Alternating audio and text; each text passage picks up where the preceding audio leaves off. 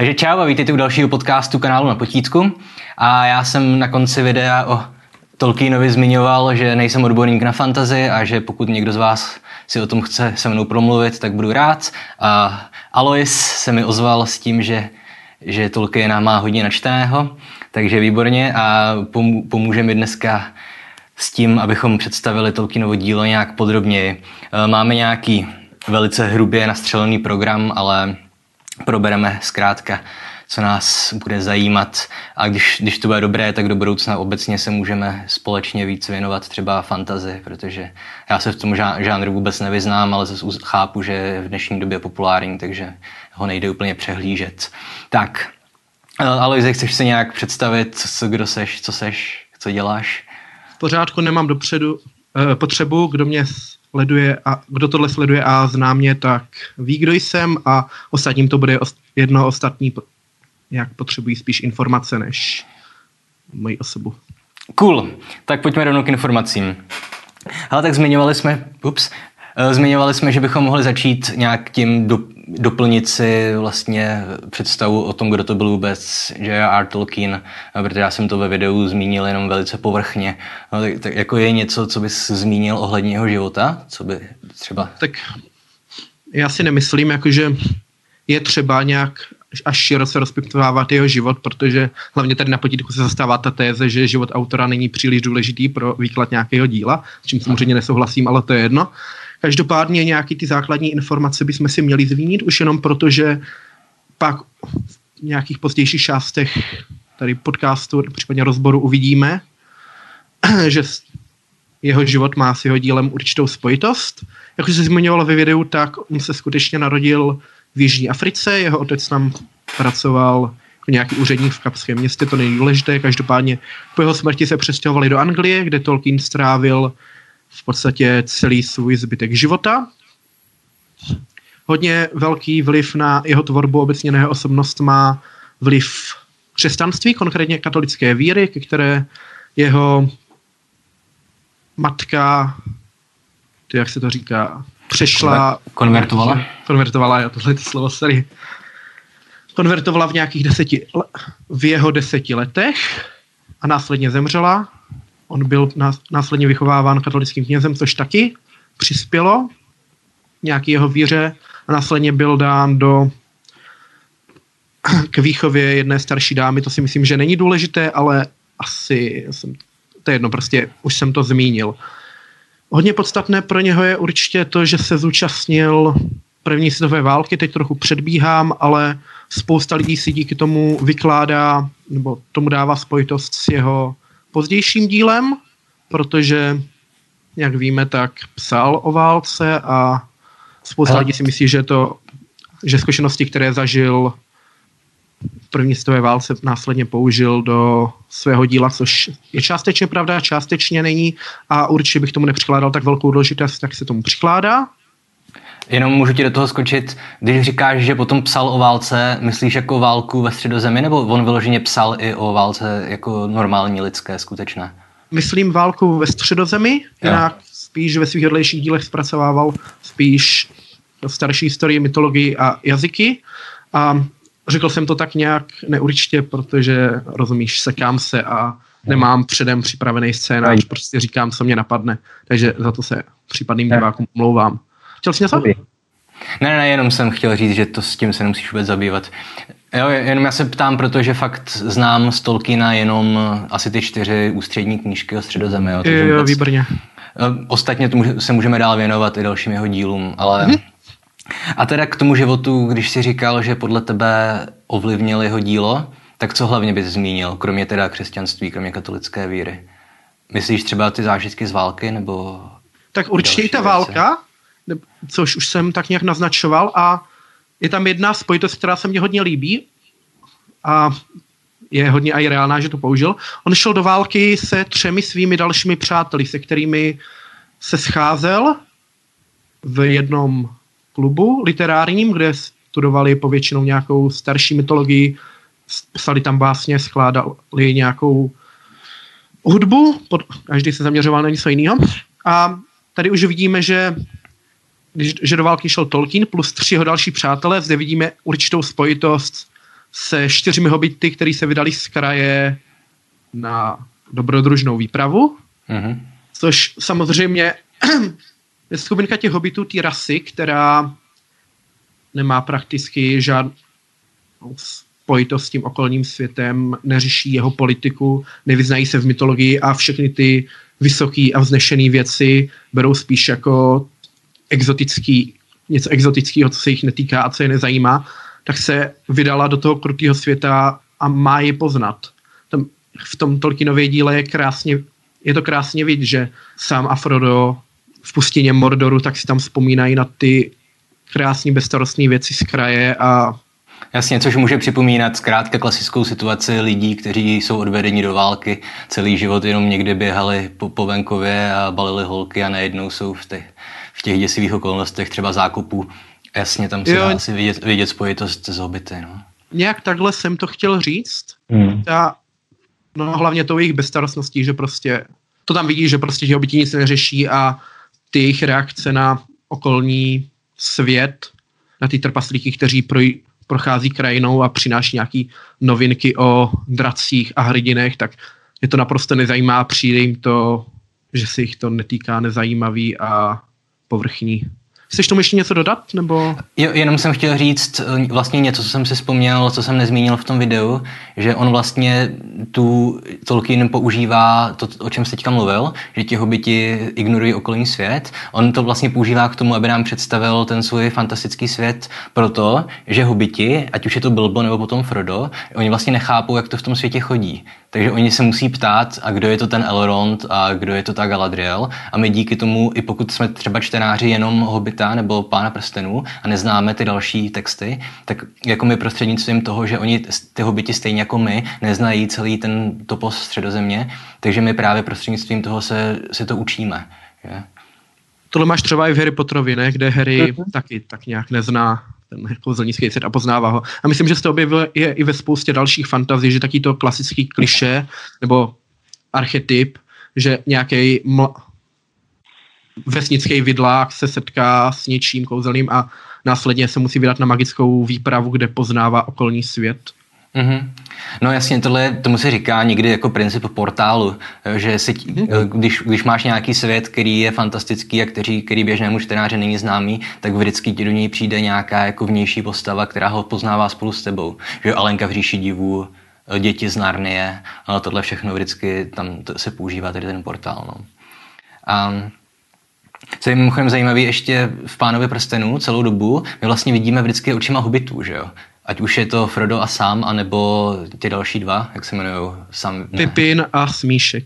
Jo, Pipin a Smíšek.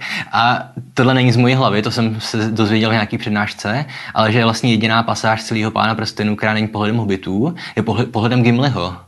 Že na začátku třetí knihy nebo jako na začátku druhého dílu, na začátku dvou věží, takže když, když vlastně oni pronásledují ty tři, Aragorn, uh, Gimli a, a ten elf, když pronásledují ty, uh, ty skřety, tak vidíme pohledem Gimliho a Gimli je opět z těch tří ten, který toho ví o tom světě nejmíň. Že? Hmm. Dá se tak říct, ale není to jenom na začátku toho druhého dílu, kdy pronásledují skřety. Objevuje se to třeba během bitvy o Helmu žleb. Tam jo. taky se jí nezúčastní hobiti a mám dojem, že ani to není přímo popisovaný pohledem Gimliho. Tam se objevuje i pasáž, že tam teď si nespomenu kdo, ale že šli někam bojovat a um, nedářilo se jim a najednou z by vyskočila postava, o který do té doby netušili a to byl právě Gimli, který jenom vyčkával a až jo. pak se jim rozhodl připojit, protože se tam nechtěl plíst.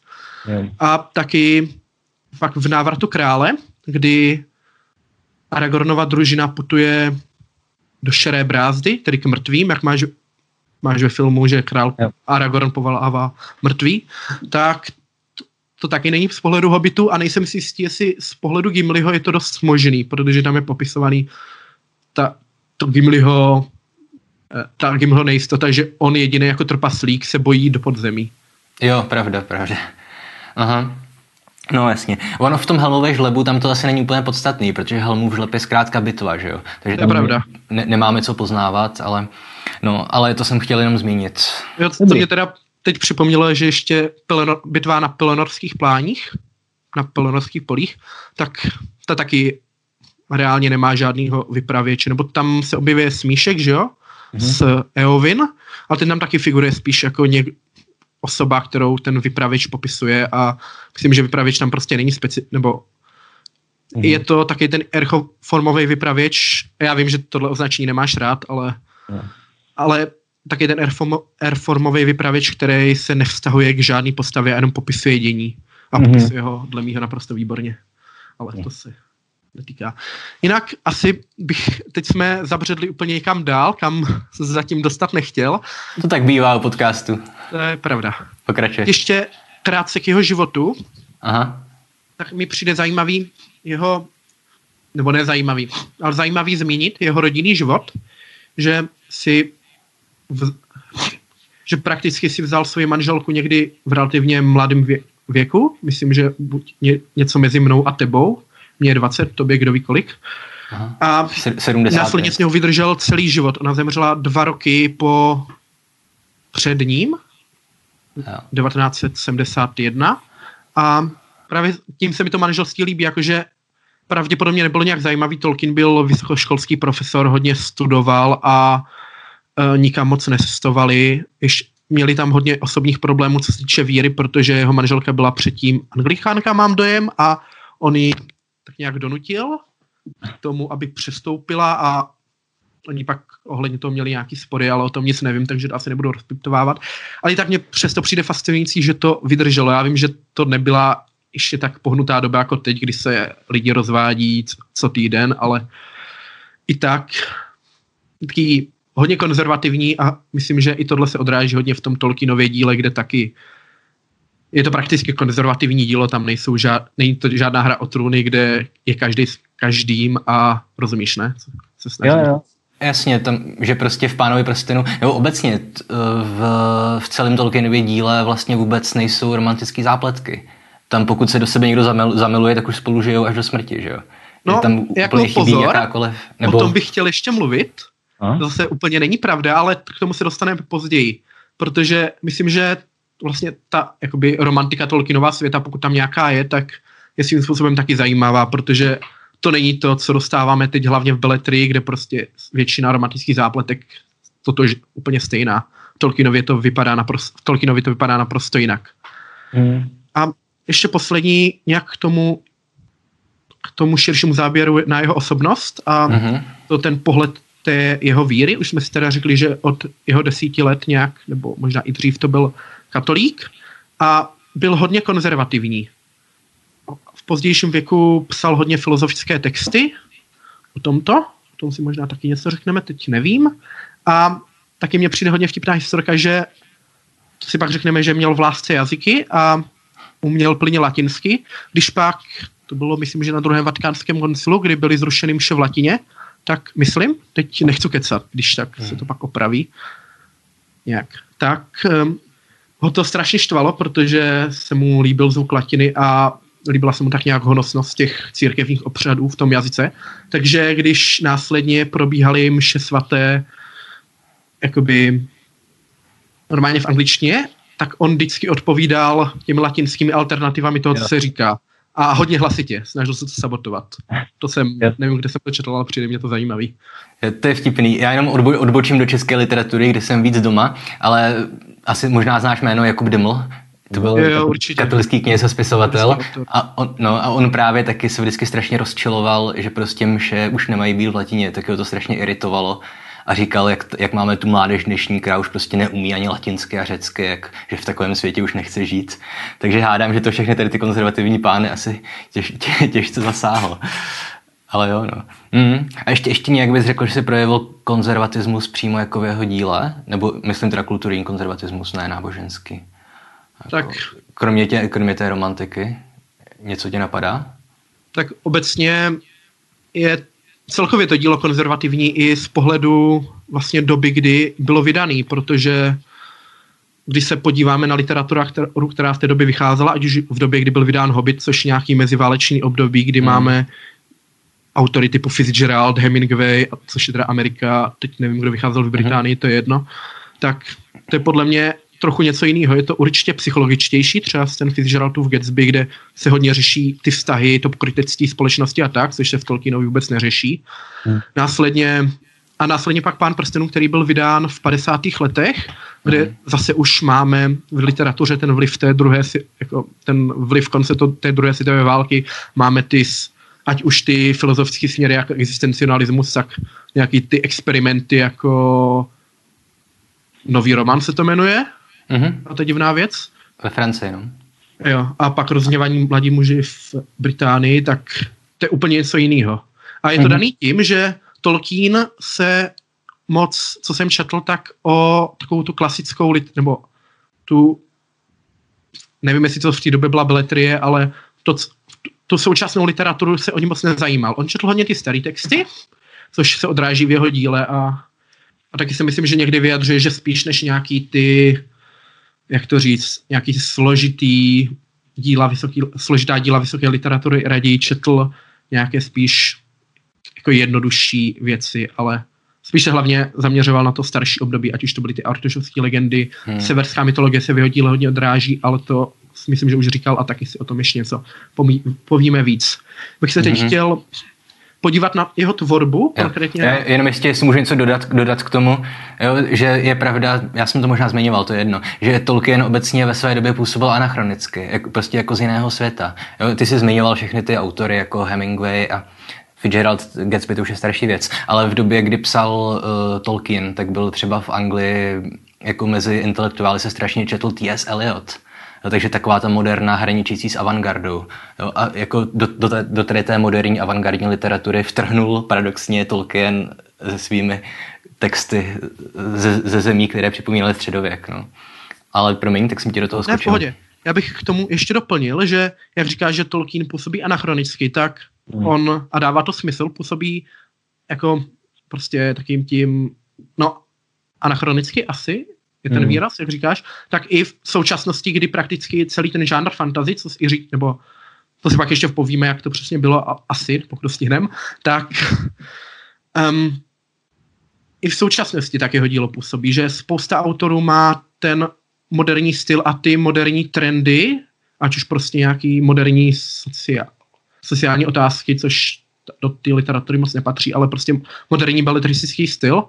A on prostě ve srovnání s tím je prostě ta starší škola. On napodobuje ty starší literární texty té doby, kterou rád četl, ať už to jsou ty legend, severské legendy, případně artušovské legendy. A to ani ne stylem, protože ten styl, nebo Silmarillion je hodně psán takým tím mytologičnějším, to je divný slovo, takým tím starým stylem, ale třeba Pán prstenů, tak tam i v mnoha ohledech, přestože se tam hodně v, jako, je tam hodně vidět ten, já nevím, styl těch severských básní, ať už je, jsou to um, ty, legenda o Sigurdovi a Gudrun, Gudrun, kterou přeložil, což je soubor několika básní, kde neříkám, že tam jsou přímo převzat, je, která se stylově podobá hodně, takhle. A Pán prstenů, a to se hodně odráží v Pánu prstenů, ale na druhou stranu je v něm i častokrát vidět taková ta pohádkovost Hobita, nebo takový ten jakoby pohádkový styl Hobita, který je pak vidět i třeba v jiných jeho prozaických textech. Mm-hmm. Pak můžeme říct. Jo, tak pojďme teda asi zůstat už, když jsme to načali u té inspirace vlastně v mytologii, protože mě zaujalo, že říkáš vlastně inspirace artušovskými pověstmi. To jsem v tom osobně jako nenašel v Pánovi prstenu. Kde, kde se tam projevuje Artuš? Nebo možná myslíš v Silmarillionu, nevím. Um, hned to vysvětlím, jenom dodám, že sám Tolkien v, ve svém eseji, který se jmenuje o pohádkách, se přímo zmiňuje o vlivech svojí tvorby, kde píše, že kde se mimo jiné vyjadřuje i ke klasické beletrii té doby, což byl třeba Stevensonův Ostrov pokladů, Piráti a Majovi Indiáni, že a tak, tak on si vyjadřuje, že tohle nikdy nebyla, ho tohle nikdy moc nezajímalo a že právě až v těch artušovských legendách a pak až v severské mytologii se hodně našel. A proto je taky četl. Artušovskou mytologii vidíš v Pánu prstenů, nebo vidíš. Tam je pak otázka, jak moc to můžeme brát, jako že něco přímo převzal, nebo skopíroval a je tam jenom vidět lehký odraz toho, toho inspiračního zdroje. Protože třeba Aragorn, postava Aragorna, král, který se má ujmout svého trůnu se znovu skutým mečem Andurilem, tak to vlastně může inklinovat k postavě krále Artuše se svým mečem Excalibrem. Zároveň to má podobnost i v, Sig- v meči Sigurda, hrdiny severské mytologie, který používá meč Grany, Gram, si nejsem jistý, sorry, to je jedno. Každopádně je zde třeba, tohle je jeden z, jako z motivů nebo z těch podobností. Dále postava čaroděje Gandalfa. Sice, ten má ty, sice taky blíž k severské mytologii, což o tom chci taky pak dál mluvit, ale zároveň mnoho lidí v něm může vidět paralelu nebo podobnost s Artušovým Merlinem. Přestože to je taky trochu něco jiného už z toho mytologického pohledu na artušovské pověsti. Následně zde máme prvek jednoho prstenu, věci, po které všichni lidé touží, nebo které se, nebo ne, tohle blbě řečeno, ale asi mi rozumíš prostě toho vzácného artefaktu, což de facto může být třeba svatý grál, nebo může být, prostě může tam být ten motiv. A taky je tady to zasazení, jo. Um, když jsi četl Pána prstenů, tak kde jsi představoval, že to zasazený? Teď se ptám tebe, co myslíš? Já jsem si nepředstavoval, že to je nějaká konkrétní země. Já jsem prostě si řekl, OK, je to prostě středozemě.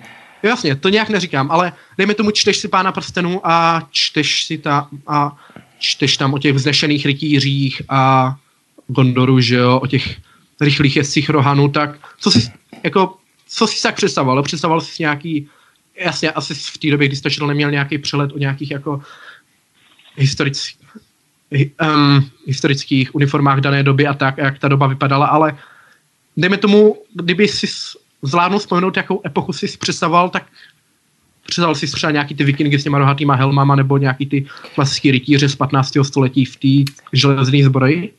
Člověče, už si teďka samozřejmě nevzpomenu, kde jsem to poprvé četl někde před 15 lety, je, je. ale spíš jsem to viděl někdy jako nějakého Jana Lucemburského prostě. Je, tu, tuhle dobu, jo, nějaký 14. století, dejme tomu. Ale samozřejmě jsem tenkrát nevěděl, jaký, že jo, jaký rytíři nosili erby a jaký měli druhy brnění a tak. Jo. A taky se obávám, že já když jsem to četl, tak už, tak už byly ty filmy. Takže ono, jak máš, jak máš film, tak potom už zbývá málo prostoru pro představivost. Že? Jasně. Mám obavu, že většina z nás zkrátka vidí Aragorna jako toho Viggo Mortens, nebo jak se jmenuje. Viggo Mortensen. Hmm. Ale kam si tím mířil?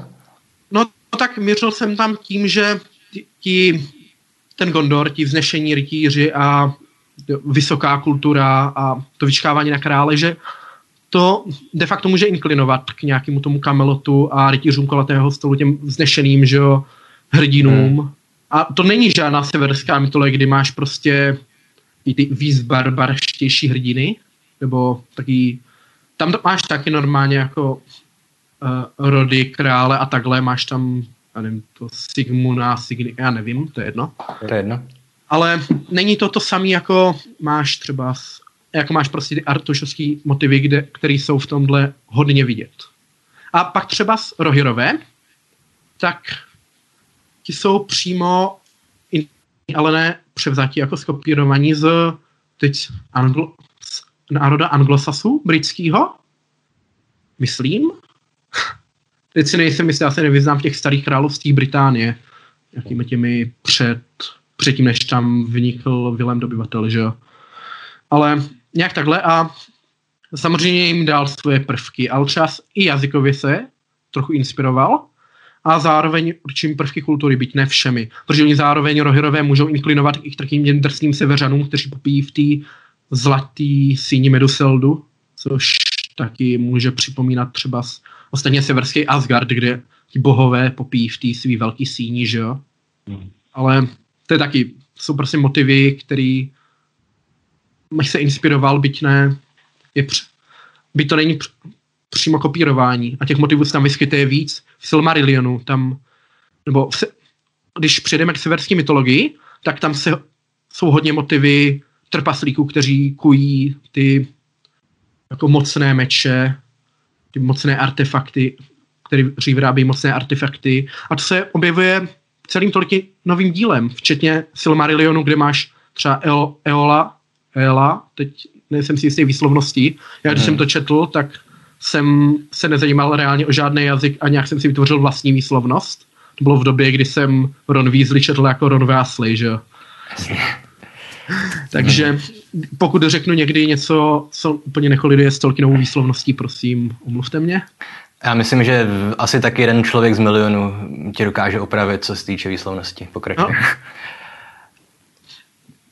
A těch motivů je tam víc v té severské mytologii. Máš, tam je spousta těch jako draků, kteří kazí ty lidský, lidská srdce a tady už vidíš šmaka, který mimo jiné, že prostě hrozivý, velký a strašný a leží na svém pokla, pokladu podobně jako ti draci severské mytologie, tak dokáže kazit i lidská srdce tím, jak na ně mluví a a nebo postava draka Glaurunga ze Silmarillionu, tak, který se objevuje hlavně v příběhu Turino, mm-hmm. Turinových dětí, tak to je taky de facto nějaký ten drak, jakoby jako drak Fafnir ze severské mytologie, který taky vykládal nějaká, já nevím, co mu přesně vykládal, ale nějaké prostě kazil lidskou mysl a naváděl ke špatnostem, případně byl úskočný, měl hbitý jazyk a tak dále. Hmm. No to je pravda, že ten drak ze Silmarillionu to je fakt jako ten nebezpečnější tím, co říká, než tím, co, co umí vypouštět z úst a, a tak dál. Však. To tam je velká postava. A tomu on no. stojí. On, tam je i popsaný, že několikrát musel že ho utíct, protože nebyl dostatečně silný, až pak, že hmm. ho rostl. A de facto nejsilnější drak Tolkienový mytologie je Ankalagon, který se objevil při poslední bitvě Silmarillionu. Vyletěl z, z Angbandu a hned ho zabil no. Arendil, takže pak se moc neobjevuje. Chudák drak. Ale já jsem, to je celkem vtipný, já hodně odbočím, ale um, jsem našel někde nějakou diskuzi, kde řešili, jak on je velký, protože v Silmarillionu tam Tolkien moc nepopisuje nějaké tyhle věci. On nepopisuje konkrétně, on u Valar je popisuje jako neskutečně krásný a tak, hmm. nebo nepředstavitelně, že jo? A on ho to taky nějak moc nepopsal. A někdy jsem našel srovnání, kde ten drak byl velký jako několik fotbalových hřišť. A, a zabil ho jeden elf? A zabil ho, no elf, Erendil, to byl elf, který se dostal do Valinoru na um, na té své lodi, která následně která se následně dostala, se stala hvězdou, že jo? To je jedno. Jo, prostě jo, to je jedno. Hmm. Jestli nespomínáš, je to jedno, já teď jsem to asi špatně popsal. Um, a třeba další zajímavý motivy severské mytologie, tak co myslíš, koho v severské mytologii připomíná Gandalf? Nebo koho může odrážet? A to je hodně oh, Já jsem to věděl, sakra. Sam, samozřejmě Merlina. Severský ale mytologie. Asi, možná Odina? Ano. Říkal jsi Odina, ne? No, no, no. Mě to sekl. Odina. A to z několika důvodů. Odin je hodně často, samozřejmě je to Bůh, že jo, vládne všemu, ale není to takový ten jako vládce řeckého panteonu, není to takový ten Zeus, který je prostě pišnej a jenom chodí ven, mm. aby sváděl ženy. Tak Odin zaprvé uh, hledal moudrost, obětoval se, vlastně se musel oběsit a vypíchnout si oko, myslím, že tak to je, aby získal moudrost. A to je podobný Gandalfovu vlastně sebobytování se v mori a následně vzkřížení, protože Odin následně se taky vstal z mrtvých, že jo. Mm. Byl oživen a pak vládl s tím jedným okem. Taky mm. Odin je v severské mytologii popisován, že chodí mezi lidmi a chodí mezi lidmi v podobě starce s holí, kloboukem a myslím, že i plnovousem, mm-hmm. což je Gandalf. Připomíná Gandalfa. A má to svůj původ v tom, že Tolkien, když psal Hobita, tak Gandalfa mám dojem, že on prostě tam chtěl mít toho čaroděje. A ne, nebyl tam tehdy ten vyšší cíl, jakože Gandalf je Maja, Maja, Maja který, který přišel do středozemě, aby bojoval proti Sauronovi. Tehdy to byl prostě potulný čaroděj, který hobitům hmm. dělá ohňostroje a proto je mezi nimi populární a zároveň má spoustu přátel po celém světě, protože tam logicky putuje a pomáhá, že jo. To hmm. bylo tehdy, myslím, že všechno. Jinak by to taky nepoužil do jo, v té době ještě pohádky hobitovské. Hmm. A taky taky tam byl ještě motiv v to v případě Gandalfa. Jo, um, Odin, co jsem četl, tak ho, se hodně často proměňoval v mytologii v orla. Mm-hmm. Což bohové Jasně. uměli, hodně často to tam dělali obři, taky se proměnili v orla a podobné různé věci. A tam už taky vidíš spojitost s Gandalfem, který má za Hmm. přátele orly a na orlovi, na Gavairovi, utekl z ortánků, že jo. Mhm. No tohle je dobrý, tohle je zajímavý, protože tady mě přijde ta spojitost jako daleko výraznější, než třeba když jsme mluvili o tom, o těch artušovských pověstech. Protože Určitě. tady, tady, už fakt máme jako motivy, které jsou nepřehlednutelné, jako ty orly a ta, ta podoba. Zatímco, když jsem mluvil o těch artušovských pověstech, tam jsem si říkal, že to prostě jako sedí skoro na všechno. Že každý národ má prostě pověsti o, o králi, který se musí vrátit a, a každý národ má vždycky, teda každý ná- národ má nějakého hrdinu, který musí získat nějaký předmět, že jo? A obvykle to je zbraň, no, ale takže a samozřejmě Merlin je čaroděj, ale čaroděje má taky každá kultura. Ale tady s tím Odinem to mě přijde už zajímavější, že tam fakt jako ta inspirace je asi naprosto očividná. No. Jo, Takže to je dobrý. určitě. A pak třeba s, ještě, já nevím, jak to máme s časem, ale chtěl bych zmínit ještě pár těch věcí Mhm. z té mytologie. Ať už třeba v severské mytologii tam víš, že je těch devět světů, který jsou na oklopený kolem toho stromu Yggdrasilu, že jo. Motiv stromů, ten je v Tolkienově mytologii patrný. V Silmarillionu hned ze začátku osvětlují zemi dva stromy, nespomenu si teď jména, ale jeden je zlatý, reprezentuje slunce a slunce z něho později vznikne. A druhý trpěli, to je jedno, nebudu si je jedno. vzpomínat na jména, protože k jazykům se pak dostaneme, to je jedno. A ten reprezentuje měsíc. Další stromy tam máš, bílý strom Gondoru, to je očividný motiv. A pak ty uh, skandinávský světy. Tam máš devět světů, já si nepamatuju všechny jejich jména. Nebo Jména nejsou prakticky žádný jméno, kromě Asgardu a Vanajheimu. A to je Mhm. ale jeden ze světů, tak je svět světlých elfů, skandinávských, který je zlatý a lesnatý, což připomíná Lothlorien, kde vládne Mhm. Galadriel ve třetím věku. Jeden ze světů, tam žijí tě, temní elfové, kteří de facto v severské mytologii jsou to samé, co trpaslíci, prostě ti zachrslí bytosti, kteří vyrábějí kovy, kovou zbraně a kouzelné věcičky. Jo. A ten je celý v podzemí, což připomíná Morii. Mhm. Si aspoň myslím, že znatelně tam může být nějaká ta inspirace. A další ze světů, že jo, Asgard, tak zaprvé to může připomínat ten božský Valinor, kde žijí ty duchovní bytosti Ardy. Zároveň, jak už jsem říkal, to může být připomínat ten Meduseld, kde hodují ale to si myslím, že spíš připomíná Vanajhem, což je sídlo těch druhých božských bytostí ze severské mytologie, ale zase... Hele, teď už se ztrácím i já v těch názvech. Jo, sorry, sorry. To, Tak um, pak, dobře, jeden z dalších světů, taky si nespomenu za název, ale je, máš svět ohnivých démonů, ohnivých obrů ve skandinávské mytologii a jejich Aha. vládce je Surtur, velký ohnivý obr. A Mhm. hádám, že tohle už může připomínat Tolkienovi Balrogi, taky velké ohnivé démony, protože si myslím, že nějaká spojitost je. mm. Následně, eh, byl tam ještě jeden, následně dopravní prostředek, kterým se bohové Asgardu přepravují do Midgardu, tak je samozřejmě, to je známý, to je duhový most Bif- Bifrost. A to si myslím, že spousta Tolkienových fanoušků nezaznamenala, možná proto se teď tváří tak zmateně, ale v nedokončených příbězích Numenoru až středozemě, což už je jako nějaká terciální literatura Tolkienovy Mhm. tvorby, je v jedné kapitole, v jedný z těch zadních, přímo jakoby, popisovány různý motivy, nebo je popisován, jak se stavěl Valinor a podobné věci.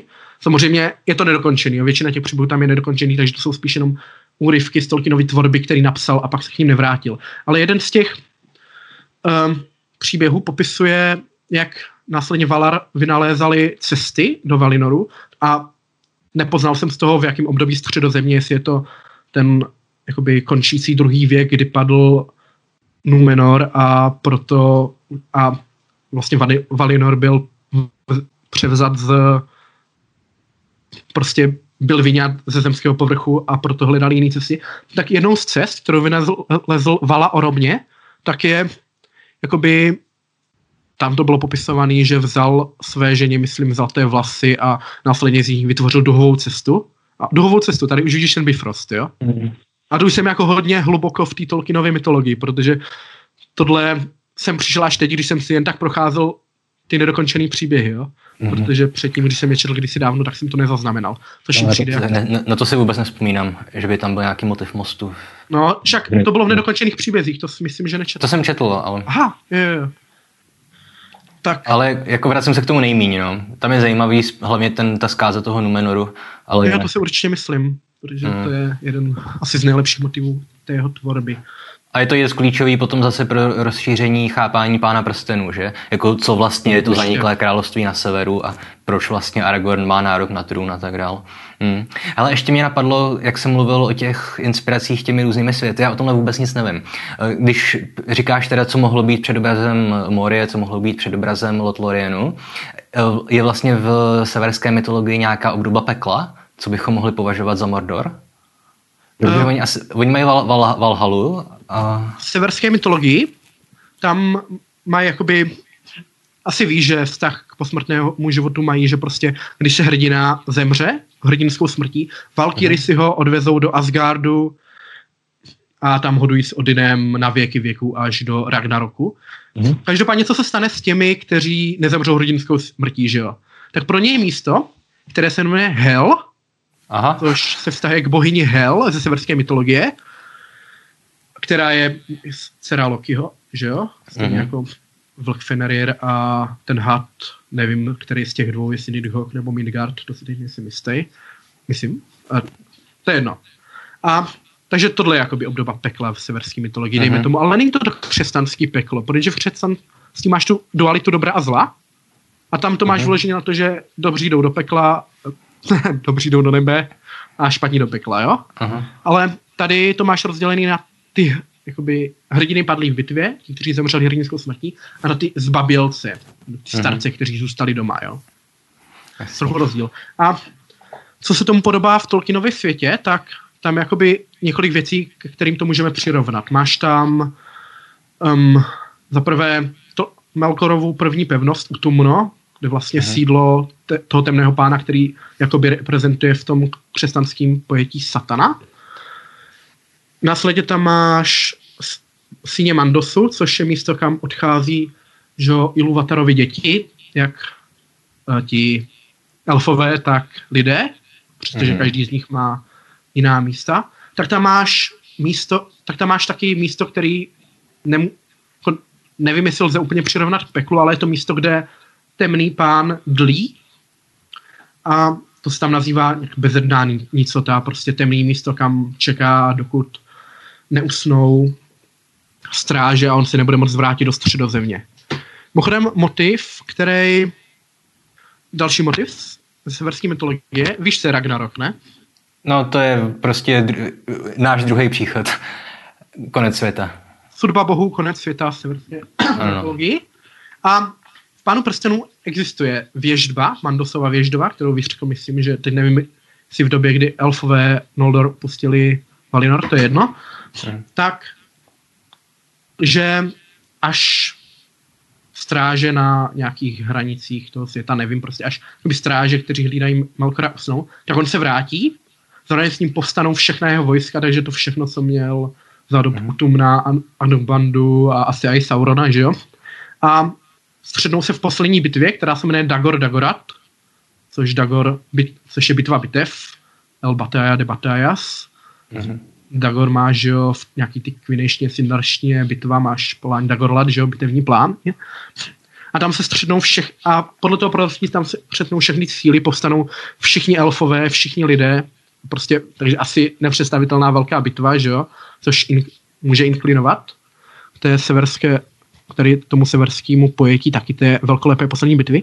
A v té poslední bitvě se s Melkorem střetnou tři významné osobnosti ze Silmarillionu. Prvním je Tulkas, což je Vala bojovník, ten, který přemohl, myslím, že Melkora poprvé. Další je Eonve, což je Maja a je to ten eh, taky, jak se jim říká těm lidem, kteří eh, ozna- přijdou někam a oznámí příchod panovníka. Herold. Herold. Herold.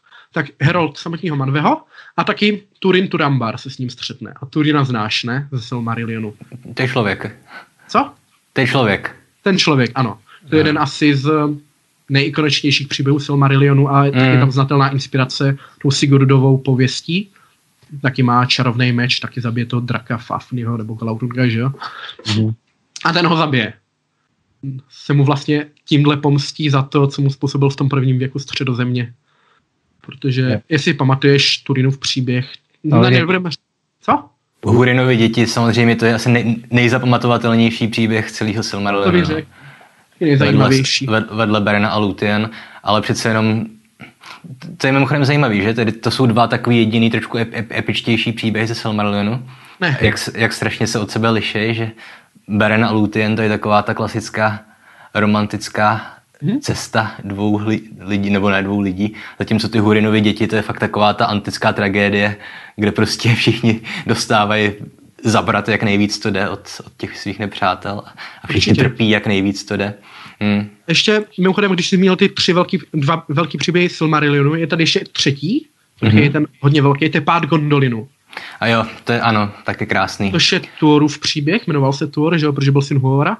Mm. A všechny tři vyšly v knižní podobě, jakože speciálně, kde, který jsou hodně doplněný.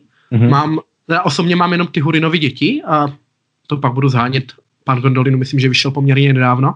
Mm-hmm. A když to můžu, pokud bych měl srovnat ty Hurinovy děti jako knihu samostatně, tak oproti Silmarillionu je víc rozvinuté. Je tam prostě vidět, že ten Tolkien na tom pracoval mnohem víc. No, jasně. Protože Silmarillion je de facto jenom zhrnutí té Tolkienovy práce, mm. nějakých těch textů, které byly použitelné. Protože pak máš ty nedokončený příběh, že jo, který... A mimochodem já si myslím, že příběh Hurinových dětí jsem četl, že to je součást nedokončených příběhů, není? Je. Já, já vím, že to vyšlo i samostatně, ale...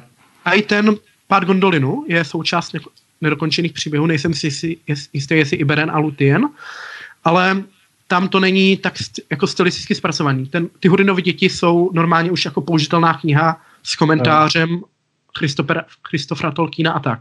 Mm-hmm v těch nekonečných příbězích tam je taky nějaký ten komentář, ale je to spíš udělaný tak, že tohle je ten nedokončený příběh, nejsou tady dokončený věci, jo? Hmm. A pak tam je to nějak stylisticky zpracovaný mnohem líp. Takže tak. Ony i ty nedokončený příběhy z velké části jsou relativně uzavřený. Že ten, ten jeho syn přece jenom si s tím dal docela práce, ale to spíš ty dodatky k nedokončeným příběhům, to už jsou jenom takové nástřely toho. Pravda. Já... Jo. Hmm.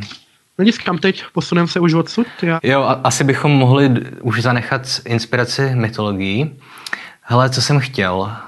Jo, pojďme ještě nakonec si povědět něco o těch jazycích. Jo. To je strašně, strašně zajímavá věc. Teďka já opět zkusím jenom nějak sformulovat tu otázku, protože já vlastně nejsem teda, já jsem sice lingvista, ale nejsem odborník na, na germánský jazyky. Ale jak jsi zmiňoval tu severskou bohyni Hel, nebo Hela, nebo jak se jmenuje? Hel. Helo. Je to docela zajímavý, protože ve všech germánských jazycích se řekne peklo stejně, dokonce i v Němčině je to die Helle, že jo? A tak. Takže to znamená, že vlastně ty severské legendy pochází z nějaké doby vlastně ještě proto germánského jazyka, z nějaké doby, kdy uh, Germáni vlastně měli společný jazyk a žili společně na nějakém omezeném území. Nevíš o tomhle něco? To by mě zajímalo osobně. Určitě to souvisí s tím, že kdysi dávno nějaký ten základ těch germánských jazyků, tak tam bylo hel prostě použitý jako buď to peklo nebo něco podsvětí něco antagonistického prostě. Aha. A i nemůžu říct, jestli z toho, převz, z toho jazyka převzali jméno pro tu hel, nebo hel pak dala jméno tomu peklu. Ale co vím, tak ona ta severská mytologie je poměrně stará. Ona byla zachována v nějakých islandských textech toho Sunriho Stolsona, nebo jak se jmenoval, si taky nespomenu. Hmm. A taky nesnáším germánskou výslovnost. Takže občas, já nevím, třeba norština, psaná podoba a ta jakoby finální, tak to je úplně něco, při, vyslovovaná to je úplně něco příšerného, jo. Mm-hmm. Ale to už zabíhám, jo. Yep. Takže občas asi budu říkat něco špatně. Každopádně určitě má, to má v tomhle ten základ. Jo, počkej, a ještě... Ta, ta otázka byla vlastně, jestli, jestli vlastně ty severské legendy jsou tak starý, že, může, že jsou společný třeba i germánským legendám. Protože opět spousta věcí, o kterých mluvíš, tak to nacházíme i v německé mytologii. Že je prsten Nibelungu, úplně klasika německé slovesnosti, tam taky máme že jo, všechny ty motivy těch trpaslíků a, a té velké závěrečné bitvy a tak dál. Ale, Ale určitě jsou. A mimochodem, jak máš tu říkal si německou mytologii nebo germánskou, Germánskou, tak no. V případě jí Tolkien hodně vychází vlastně ve své knize Legenda o Sigurd, nebo v knize vydané Christopherem Tolkienem Legenda o Sigurdovi a Gudrun, kde vlastně zpracovává legendu to Sigurda a Draka Fafnyho Brunhildy, hmm. tak hmm. vlastně to je motiv i to je myslím, že motiv i v té germánské mytologii, ne? A máš i třeba, jsi viděl nespoutaného Djanga, kde ten Va- Christopher Waltz, nevím, jak se jmenuje ta jeho postava, popisuje Jasně. Djangovi tu legendu o Brunhildě, tak to je de facto ne to samý, ale vlastně parafrázuje to, tu legendu. Jo, to, je, to, to jsou Nibelungové. To jsou stejné postavy, stejné příběhy. Mhm. A je třeba zajímavý, že v tom prostě Nibelungu je od Wagnera, ne? No jasně. Ale, ale, Ne, ale počkej. vychází, vychází to z legendy. Jasně. Protože právě k Wagnerovi se Tolkien hodně vymezuje si, ve svém komentáři, nebo jakože ve svém komentáři k té legendě popisuje, že to není inspirační zdroj, jo? že je to podobný, ale primárně inspirace ta legenda Voluspa se to, ne, teď jsem, je podle mě sám, ale prostě ta původní legenda. A je zajímavý, že v té knize se vyskytují i taky motivy, který bys tam, je tam motiv nějakého náčelníka Hunů, který se jmenuje Atli, což je Mhm. Attila, že jo. Očividně. A už se objevuje jakoby v té germánské mytologii, tedy z- z- otázka, kdy tam byl přidán, protože to úplně není taká ta prastará z doby, kdy vznikaly ty germánské jazyky. A zároveň tam máš motiv le- velkého lesa Mirkvirdu, Mhm. nějak tak se to tam jmenuje v té básni a to ti přímo, to je Mirkwood, že jo, Jasně. pána prstenů, nebo temný les hobita Mhm. de facto. Tak tohle je jeden z dalších inspiračních zdrojů. Jen tak na okraje mimochodem. Hele, a teď bych se, teda jestli máme čas, tak Jo, ještě můžeme 10 minut jet. jo, tak bych se víc podíval na ty jazyky a to vlastně víme, že Tolkien byl lingvista. Ono se přesně neví, kolika hovořil jazyky a těžko se to odhaduje, protože je taky spekulativní, kolik jich sám vymyslel, jak moc jsou ty vymyšlený použitelný. Udává se číslo 35 Hmm. a máš tam starou gotštinu, islandštinu, latinu, myslím, že i řečtinu, litevštinu, Hmm. pak finštinu. Finštinu se naučili jen tak z hecu, aby mohl číst takovou tu jejich národní píseň, která se jmenuje Kadela Vela, nějak takhle, teď jsem to určitě zkomolil a fanoušci mě za to zničí, to je jedno. A tou se prý taky hodně inspiroval v Turinovi, ale já jsem ji pochopitelně nečetl, neumím Mhm. finsky a nemám český překlad, takže tak. A taky jsme si teda řekli, že on hodně jazyků vymysl, vymyslel, vynalezl. On měl sklonu už v mládí, kdy si vymýšlel nějaký taky ten dětský jazyk Newboš, jak prostě seš malý, že mladý a prostě chceš si vymýšlet nový slova, že jo. Ale myslím, že v jeho případě to bylo asi mnohem profesionálnější než jako většina jiných malých dětí, který si tvoří takhle vlastní vymyslé dětské jazyky, protože on hod, v hodně radním mládí už uměl, myslím, že Němčinu, možná i francouzštinu, tak se jmenuje španělštinu určitě, a pak latinu se taky někdy v té době naučil. Hmm. Jeden z těch prvních jazyků se jmenoval New Bosch, to nevím, jestli jsem teď říkal, to je jedno. Další, a ten už je, byl trochu propracovanější, se jmenoval Nafarin. A ten byl inspirován latinou a španělštinou, což jsou jazyky, kterým mám blízko, proto jsem se o to snažil víc nějak zajímat. Došel jsem k tomu, zachovala se jenom jedna sentence, tak jedna věta, celkem dlouhá. A tam jsem znaky těch jazyků moc neviděl, tam už byly víc viditelný ty jazyky těch jeho budoucích elských jazyků, kde máš že ten typ, ty typický jako slova, ale hádám, že styl to má jako, nebo gramatiku to má podobnou právě té španělštině a latině, protože ty jazyky jsou si relativně podobný. Každopádně tam je zase otázka, protože eh, jsem našel jenom nějaký odhady toho, jak ten jazyk vlastně funguje. Viděl jsem tam dvě španělské slovíčka, ale pak v nějakém rozboru se psalo, že vůbec neznamenají to, co znamenají ve španělštině. Jo? Hmm. Takže kdo ví, to je jedno. A následně nějaký ty profe- nějaké ty profesionálnější jazyky, tak to už jsou ty elfské jazyky. Nejdůležitější z nich je asi kvinejština, což je jazyk Noldor, těch vznešených elfů. A ta má, ta přebírá inspiraci právě z té finštiny. To je, že ugrofinský jazyk a Tolkienovi připadal asi nejlibozvučnější, nejzajímavější. Což možná může souhlasit, mně se líbí estonština, ale to je jako na okraji, že jo. Každopádně jsou to příšerný komplikovaný jazyky, jo. A sam, samotná finština má, myslím, že nějakých 15 těch pádů, ne? Ale škoda, že ten s náma teďka není Dan, protože ten má finskou manželku, to bych ti pověděl. Ale finština má, finština má strašně moc pádů, no. Asi 14 no, nebo 15, A Tolkienova vinejština jich má 10. Jo. A já jsem si je nestudoval, protože jako jsem rád, že latina jich má těch 6, že jo, a Jasně, už tak jsme prostě je to něco jiného než angličtina, kde něco takového prakticky neexistuje, jo? Hmm. Jako existuje, na, půl, ale... na půl cesty mezi češtinou a finštinou, no. Vlastně. Takže, ale přijde mě to zajímavý. Určitě a víš nějak třeba jako o gramatice těch, těch jazyků, jestli jako na kolik třeba pracují s koncovkama a na kolik předložky a předpony hrajou jako gramatickou roli a tak dál. Jestli to taky přibírá třeba z finštiny nebo to se asi Myslím, že většina toho je převzatý z finštiny, ale bohužel k tomu nic nemůžu říct, protože já jako chápu nějakou tu gramatickou spojitost těch indoevropských jazyků, jo. Hmm. Ale u finštinu to jsem se nikdy až na pár slovíček z té estonštiny nikdy moc nezajímal, jo? takže to asi o tom radši nechci mluvit, hmm. ale proto se možná přejdeme k dalšímu elfskému hmm. jazyku.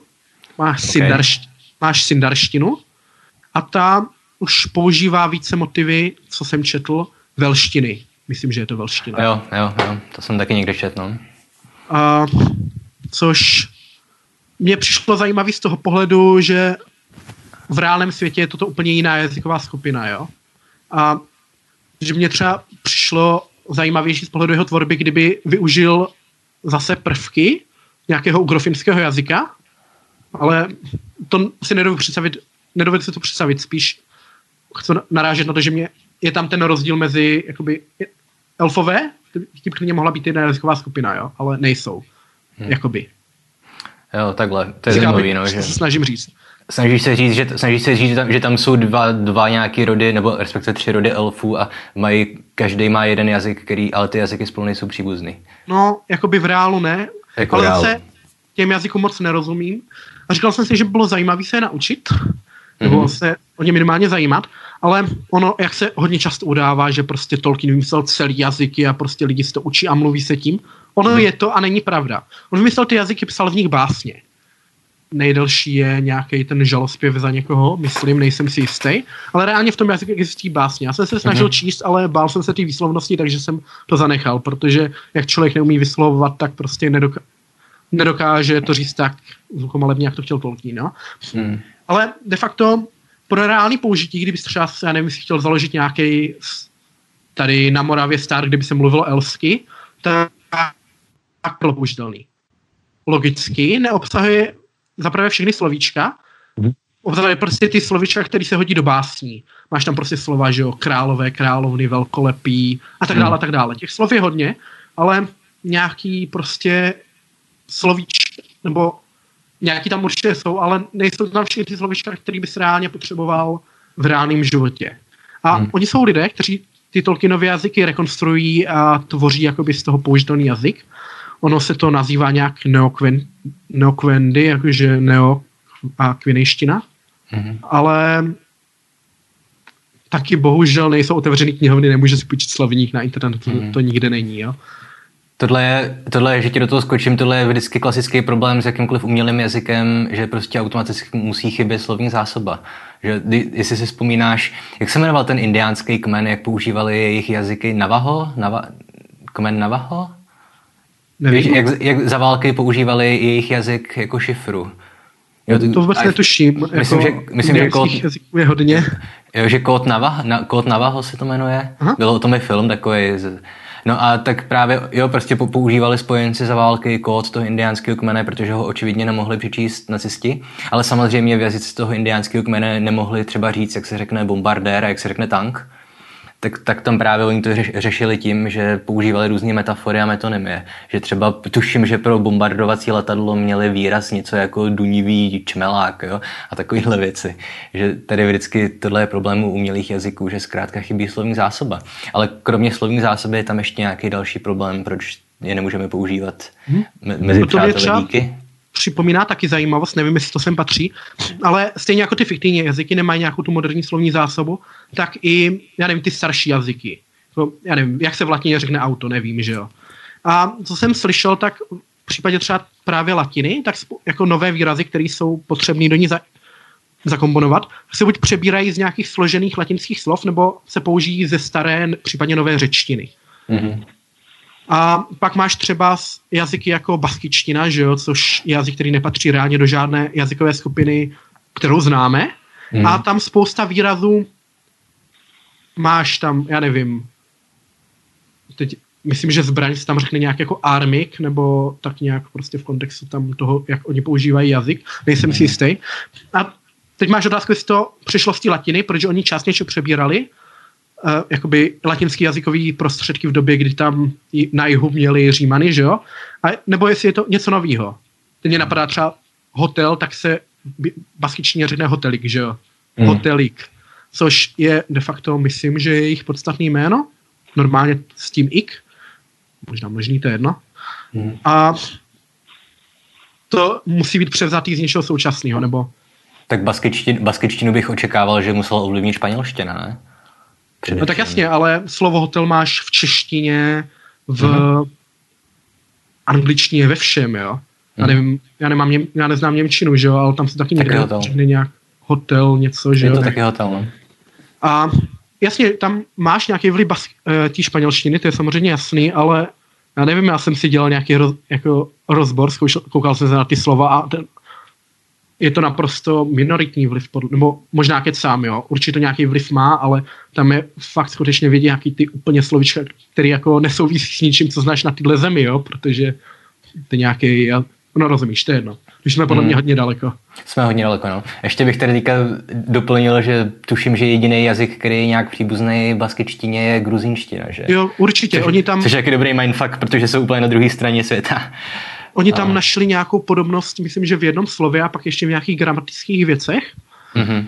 A, takže tak, no. Ale a pak jsou nějaké teorie, že prostě nějací ti jako že jo, lidi z toho Zakavkazska, ty národy prostě v tu dobu cestovali tam ještě před Indoevropanama, že jo, ale teď už jsme hodně zaběhli. Hodně jsme zaběhli, no. Ale myslím, že pro dnešek už to můžeme zapíchnout, protože už mluvíme je. skoro hodinu. Je. Takže se... Koukám, no, 59 přes... minut. No, no, no, takže se přesuneme takže... teďka dál se když tak rozluč, nebo jak to děláš? Dobrý, hele, má, mám dojem, že jsme jako stihli probrat asi tak jako desetinu toho, o čem jsme chtěli mluvit, takže mm. pokud, pokud diváky by zajímalo pokračování, tak myslím, že s to můžeme veselé ještě pokračovat, ale to bude pro dnešek asi všechno. Zdar. Nazdar.